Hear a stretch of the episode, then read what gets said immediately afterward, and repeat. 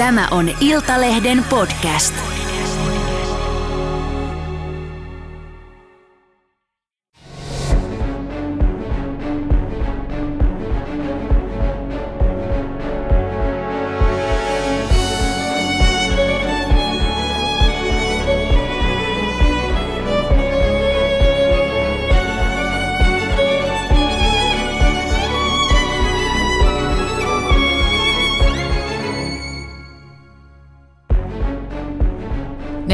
Toukokuuta vuonna 2003 46-vuotias Kai Salomaa suuntasi autonsa keulan Vaasasta kohti parin tunnin ajomatkan päässä sijaitsevaa Karviaa. Kain omaiset tiesivät reissusta, mutta he eivät tienneet, miksi Kai sinne halusi mennä.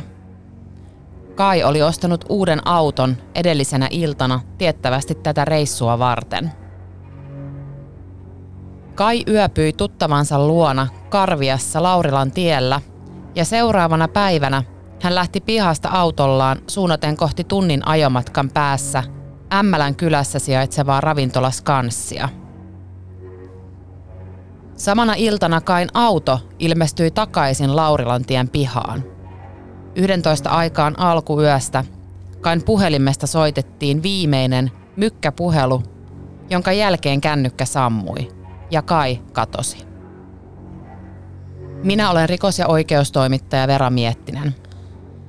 Minä olen toimittaja ja kirjailija Linda Rantanen.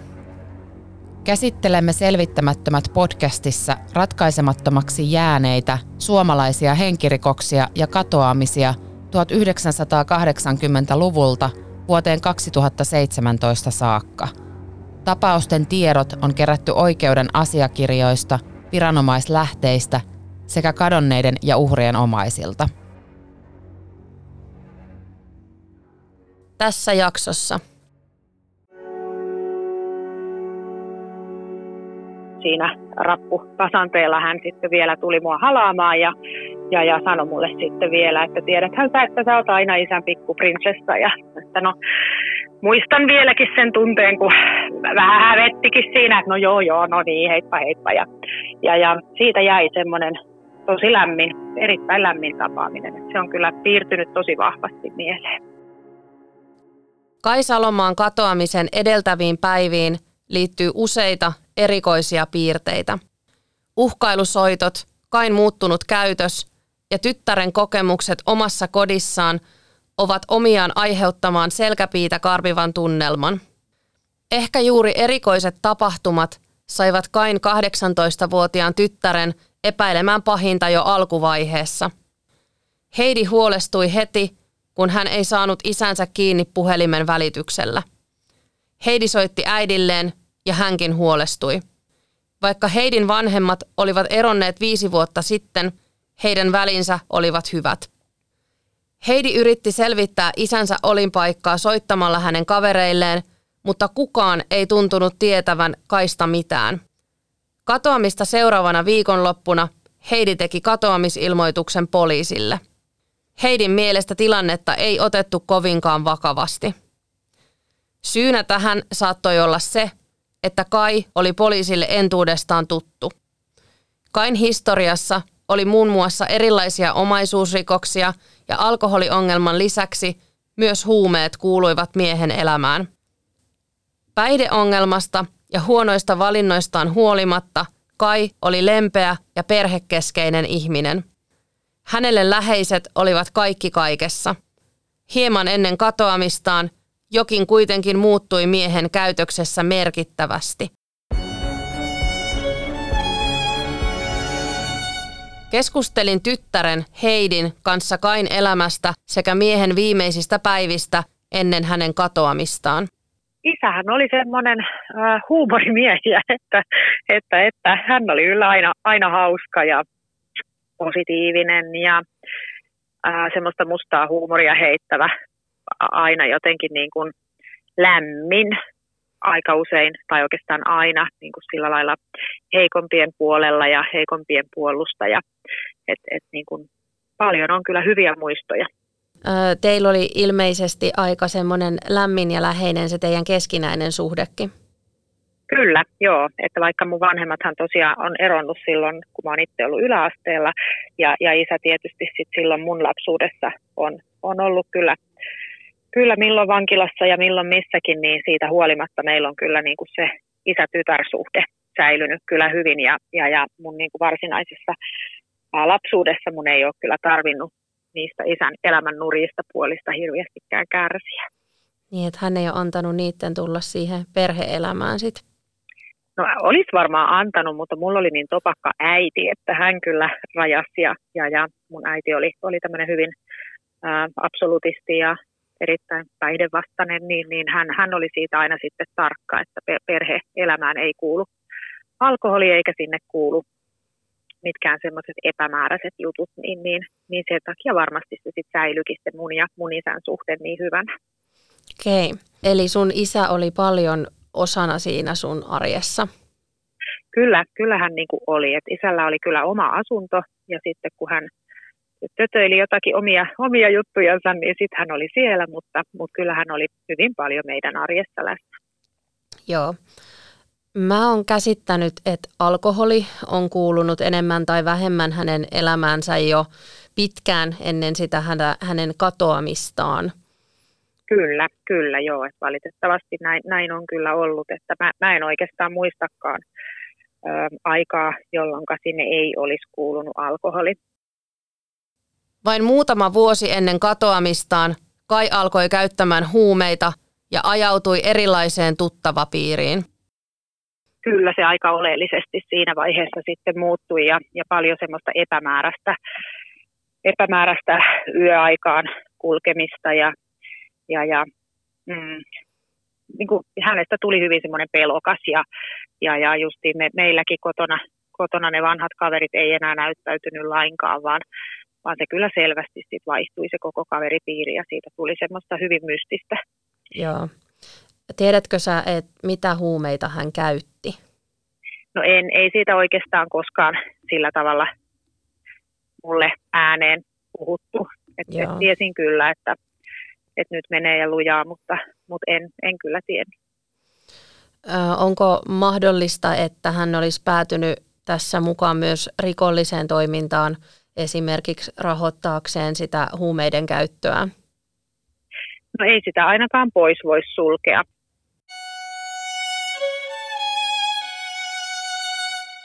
Kai suoritti vankeustuomiotaan tammikuusta maaliskuuhun ja sieltä vapauduttuaan Kai vieraili äitinsä luona.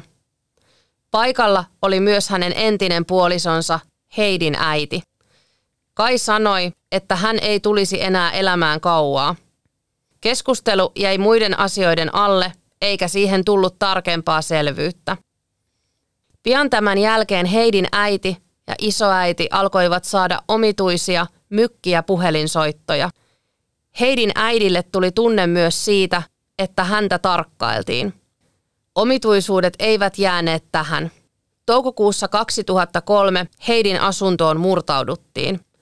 Mitään ei viety, mutta sulaketaulua oli peukaloitu. Muutama päivä tämän jälkeen Kai katosi. Eli näissä puheluissa ei siis sanottu yhtään mitään? Tällainen käsitys mulla on, että mä en ole itse tosiaan niitä puheluita saanut, vaan tosiaan mun siihen aikaan asuin siis jo omillani, niin mun asuntoon oli sitten murtauduttu sisälle.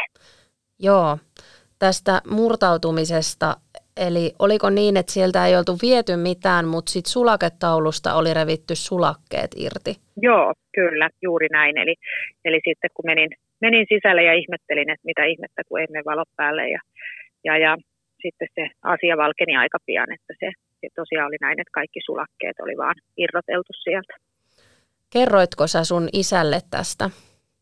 Olen kyllä kertonutkin ja sitten yövyinkin itse asiassa aika pitkään sitten mun äidin kotona, kun en uskaltanut sitten kotona siellä omassa asunnossani yöpyäkkään, niin yövyin sitten mun äidin luona ja isä siitä tietysti sitten suuttuikin kovasti ja ei tokikaan minulle, mutta että selvästi hän niin kuin ehkä sitten ymmärsi, missä mennään. Kain olemuksessa tapahtui merkittävä muutos juuri ennen hänen katoamistaan.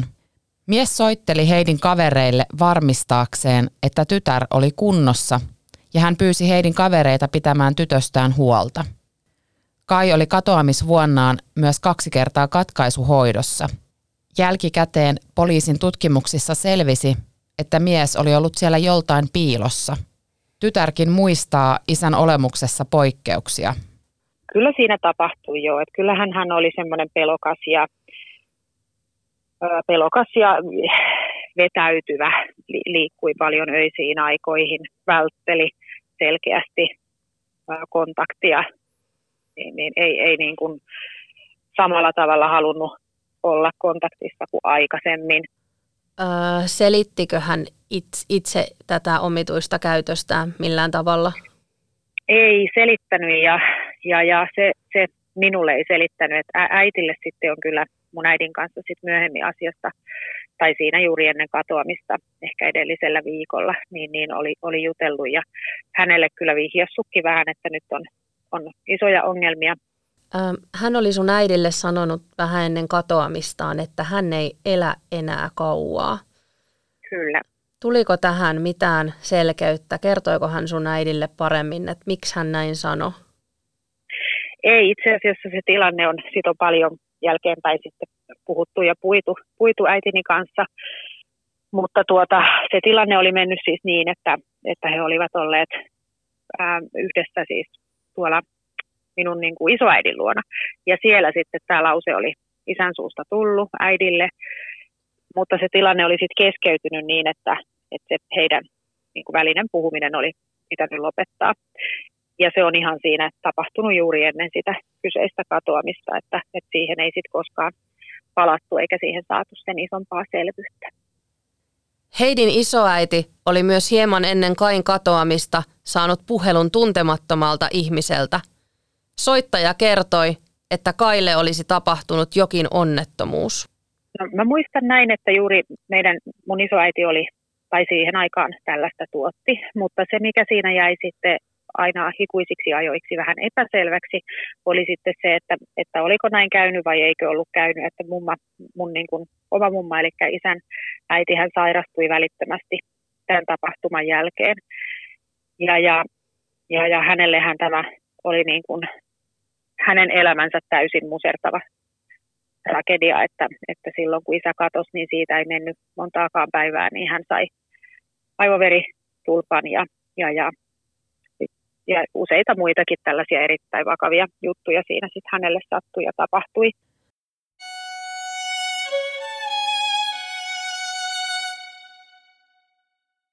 Sä olet tavannut viimeisen kerran sun isän 12. toukokuuta vuonna 2003. Missä te Kyllä. olette silloin tavanneet? Mun isä oli silloin hänen lapsuuden ystävänsä luona tuossa Vaasan Ristinummella ja itse olin kovasti huolissani isästä.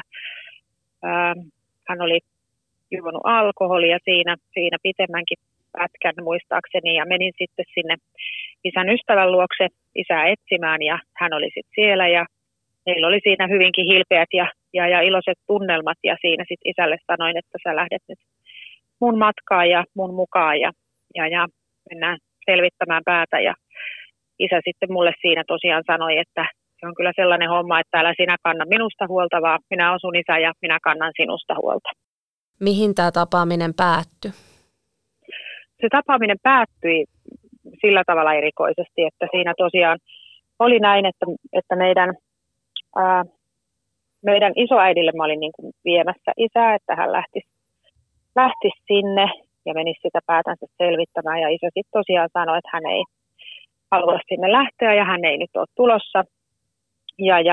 Ja minä sitten sanoin, että tämä selvä ja lähdin pois kävelemään ja lähdin sitten, hän oli niin kuin rapussa 3. kerroksessa asunto, niin pääsin jo sinne niin kuin alarapun puolelle, kun isä vielä sitten huuti mun perään, että tuu käymään ja menin sitten käymään ja siinä rappupasanteella hän sitten vielä tuli mua halaamaan ja sanoi mulle sitten vielä, että tiedäthän sä, että sä oot aina isän pikkuprinsessa ja että no muistan vieläkin sen tunteen, kun vähän hävettikin siinä, että no joo, no niin, heippa. Ja siitä jäi semmoinen tosi erittäin lämmin tapaaminen. Että se on kyllä piirtynyt tosi vahvasti mieleen. Tästä teidän viimeisestä tapaamisesta kului sit pari päivää, kun hän lähti 14. toukokuuta juuri ostamallaan autolla Karvialle. Oliko hän kertonut näistä suunnitelmistaan tarkemmin kenellekään teille läheisille?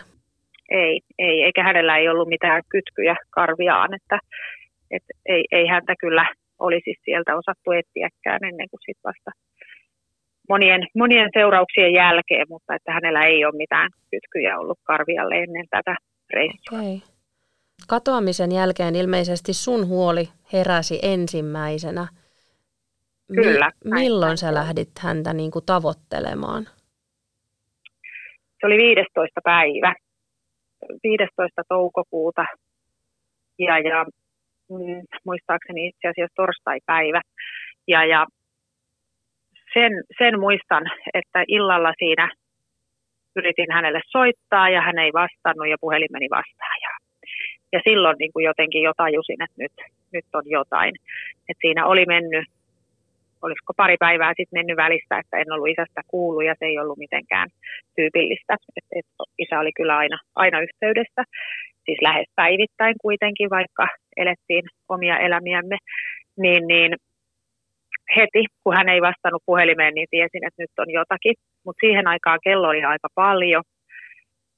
Ja jotenkin tuli semmoinen tosi voimakas intuitio, että asiat ei ole niin kuin niiden pitäisi olla. Ja sekin on itse asiassa jäänyt tosi vahvasti mieleen, että sitten seuraavana päivänä oli perjantai-päivä ja olin linja-autossa, kun yritin soittaa isälle sit seuraavan kerran ja puhelin edelleenkään ei ollut päällä. Olin matkalla siis kouluun ja siellä koulussa istui sitten sen pakollisen pienen hetken, mitä piti istua, mutta en pystynyt mihinkään keskittyä. Meillä oli silloin koe menossa, josta piti joku X määrä aikaa olla. Mitään en kirjoittanut siihen kokeeseen ja muistan aivan elävästi, kun lähdin kävelemään poispäin sieltä koulutilasta ja soitin äidille ja sanoin, että nyt on niin, että nyt on isällä jotain oikeasti hätänä. Miten sun äiti reagoi tähän?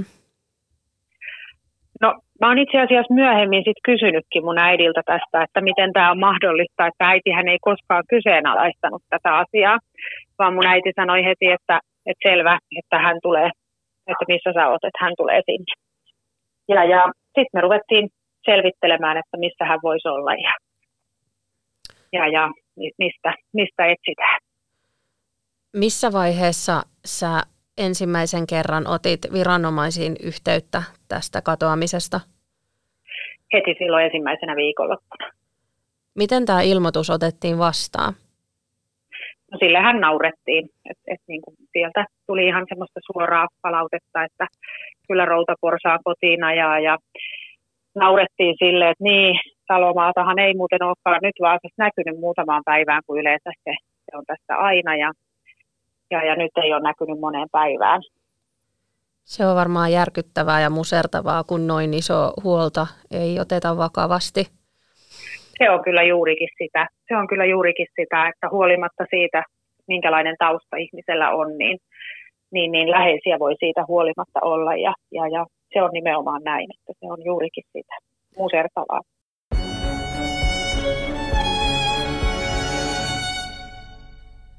Tutkimusten mukaan poliisin asenne voi vaikuttaa katoamistapauksen selvittämiseen.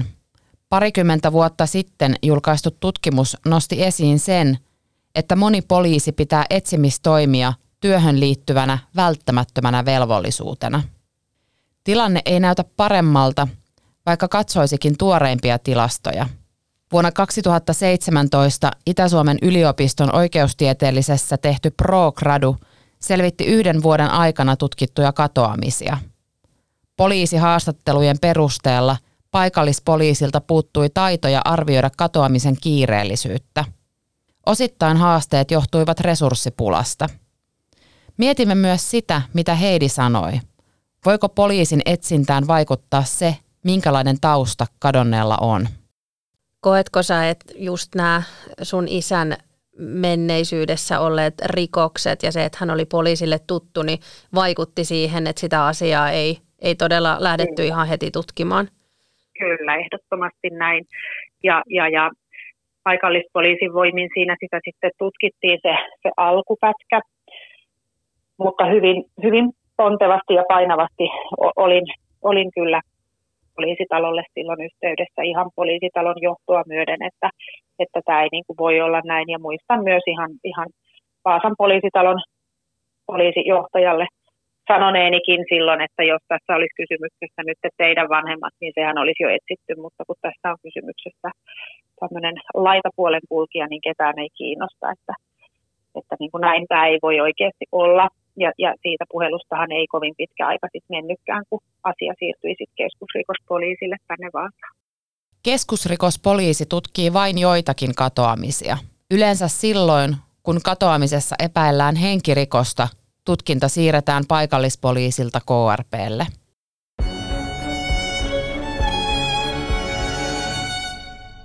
Mun saamien tietojen mukaan sun isä olisi sit viimeisen kerran nähty silloin katoamispäivänä Karvialla, Laurilantiellä sijaitsevan talon pihalla. Kyllä. Eli viereisen talon asukas oli ilmeisesti nähnyt hänet. Kyllä, näin juurikin. Onko tämä ihan varma havainto? Selvisikö tämä niissä poliisin tutkimuksissa? Olen ymmärtänyt, että kyllä se on varma havainto. Tiedätkö sä, että millä asialla hän on tuolla Laurilantiellä liikkunut? Että asuiko siellä joku hänelle tuttu henkilö? Siellä asui myöhemmin sitten selvisi, että siellä asui isälle tuttu henkilö, minkä kanssa isä oli sitten siinä lähivuosina. Voiko sanoa ystävystynyt tai tutustunut, mutta isän perheelle, eli meille hänen perheelle hyvin vieras henkilö.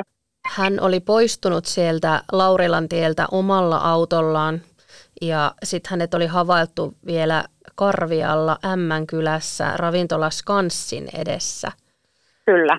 Keneltä tämä tieto on peräisin ja onko mitään tietoa siitä, että kenen seurassa hän on silloin ollut? Mä en itse asiassa tiedä, keneltä se tieto on niin kuin alun perin peräisin. Että se on minulle poliisista vahvistettu tieto.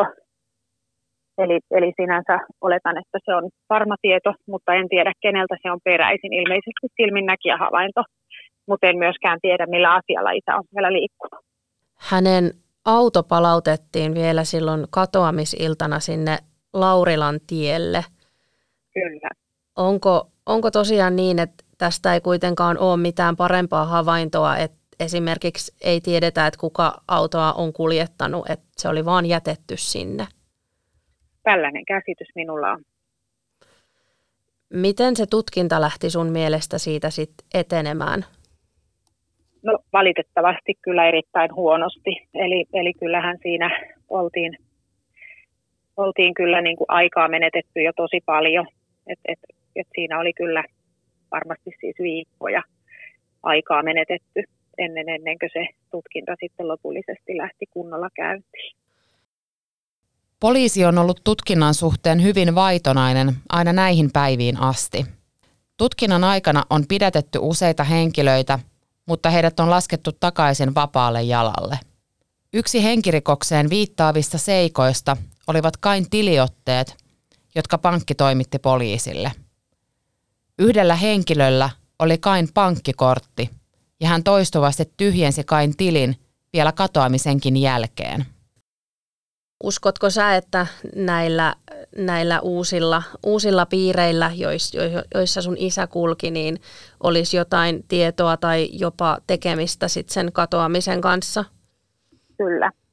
Uskon kyllä, että se kyllä kulkee aika yksi yhteen näin.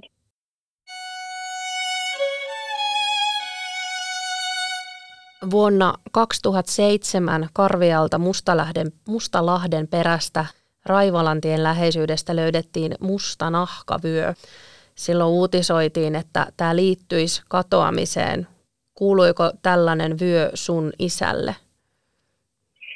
Sitä ei ainakaan pystytty todentamaan, että se kuuluisi isälle, mutta isällä kyllä oli vyö. Eli periaatteessa se olisi kyllä täysin mahdollista, mutta sitä ei pystytty sen aikaisella tekniikalla todentamaan hänelle sopivaksi. Seuraavana vuonna poliisi sai haltuunsa 2,5 kertaa 5 metriä kokoisen oranssin pressun, jonka epäiltiin jollain tavalla liittyneen Kain katoamiseen. Poliisin mukaan pressu oli todennäköisesti alkujaan suurempi ja siinä oli saattanut olla teksti lainapeite. Toinen Kaihin liittynyt esine on poliisin mukaan puuhöylä, johon oli kaiverrettu kirjaimet UK sekä vuosiluku.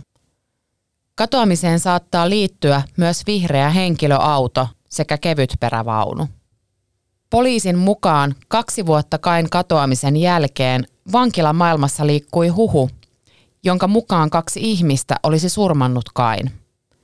Jutun alkuperäinen tutkinnanjohtaja on jäänyt jo eläkkeelle, joten kysyin nykyiseltä tutkinnanjohtajalta, keskusrikospoliisin rikoskomisariolta Jan Aarnisalolta muutaman tarkentavan kysymyksen.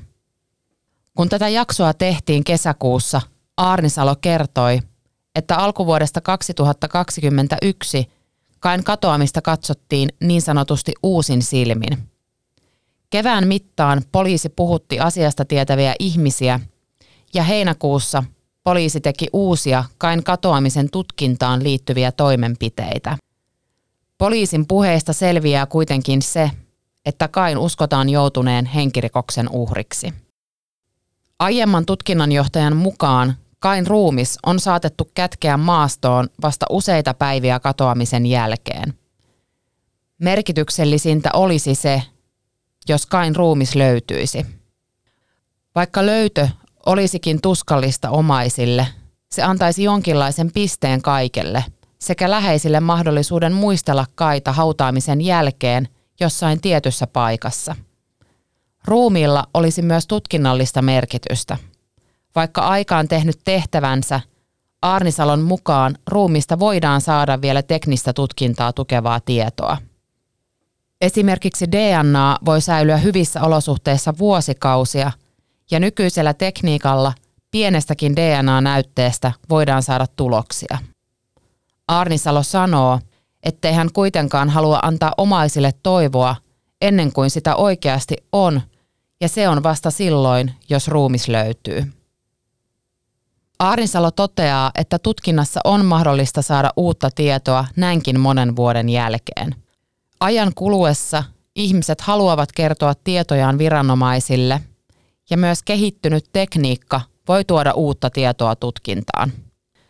Aarnisalo kuitenkin pohtii sitä, että mahdollisesti jotkut asiasta tietävät eivät ole enää hengissä. Samaa mietti myös Kain tytär. Katoamisesta on kulunut pian 18 vuotta. Onko näiden viime vuosien aikana tullut merkittäviä vihjeitä? Viime vuosien aikana ei enää ole mitään merkittäviä vihjeitä tullut ja tietysti tällä lailla omaisena on se huoli ja pelkokin siitä, että onko ihmisiä edes hengissä sitten enää, jotka asiasta jotakin tietäisi. No, mikä on sun oma ajatus siitä, että mitä on silloin 15. toukokuuta tapahtunut? Kyllä mun ajatus on se, että isä on silloin joutunut jonkunlaisen vakavamman henkirikoksen uhriksi, mikä on ollut erittäin suunnitelmallinen. Et isä ei olisi siis sinne Karvian suuntaan koskaan osannut yksin lähteä. Niin. Kyllä se minun ajatus on ollut aika lailla alusta asti, että näin siinä on käynyt. Uskotko sä, että tämä sun isän kohtalo voisi vielä selvitä? Mä toivon niin, mutta valitettavasti mä en usko siihen. Kaita on 18 vuoden aikana etsitty maastoetsinnöissä niin poliisin, puolustusvoimien kuin Vapepankin voimin tuloksetta. Kain tytär kertoi Kain äidin odottaneen poikansa paluuta viimeisiin elinpäiviinsä saakka. Tapahtumat ovat vaikuttaneet musertavasti myös Heidiin itseensä, Kain sisaruksiin sekä entiseen puolisoon.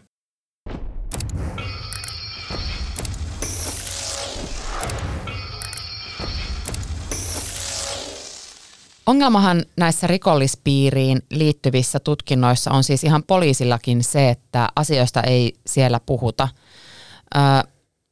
Mitä me tiedetään tästä Kain uudesta tuttavapiiristä? Oliko heillä esimerkiksi kytköksiä alamaailmaan?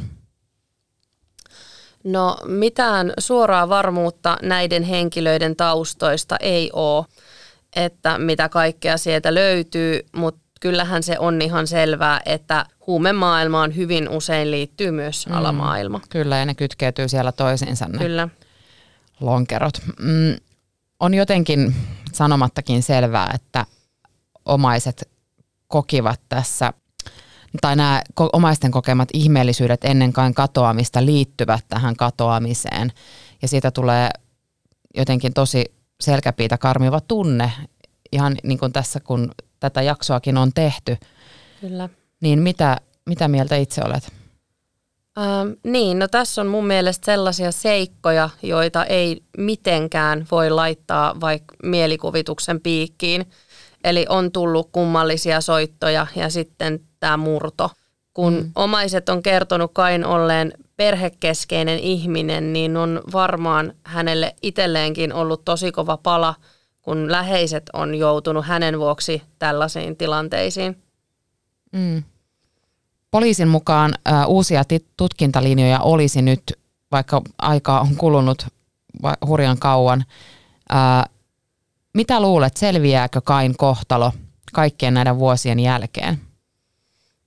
Poliisi on kyllä mun mielestä tehnyt merkityksellistä työtä tämän asian tiimoilta, vaikkei vielä olekaan sitä ratkaisevaa tekijää löytynyt. Kuitenkin niitä edistysaskeleita ja mahdollisesti asiaan liittyviä esineitä on löytynyt, joten kyllä mä pidän mahdollisena, että Kain kohtalokin vielä selviää.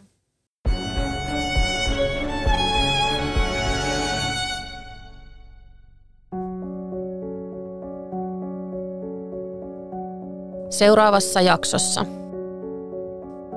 Marraskuun puolivälissä vuonna 1989 lahtelaisesta Vilho-Hauhiasta tehtiin katoamisilmoitus. Mies oli nähty edellisen kerran 10. lokakuuta. Katoamisesta oli siis saattanut kulua jo kuukausi.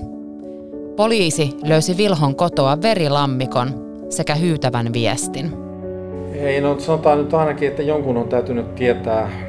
Se riplukkohan ei roikkunut sen loven ulkopuolella, vaan se oli hänen pöydällään sitten. Eli jos joku täysin tuntematon olisi varmaan tämän teon, niin enää olisi tajunnut edes laittaa sitä että ainakin henkilö, joka on tiennyt tämän käytännön ja varmaan just sen takia tehnyt sen niin, jolla ajatellut, että kukaan ei tule edes koputtelemaan.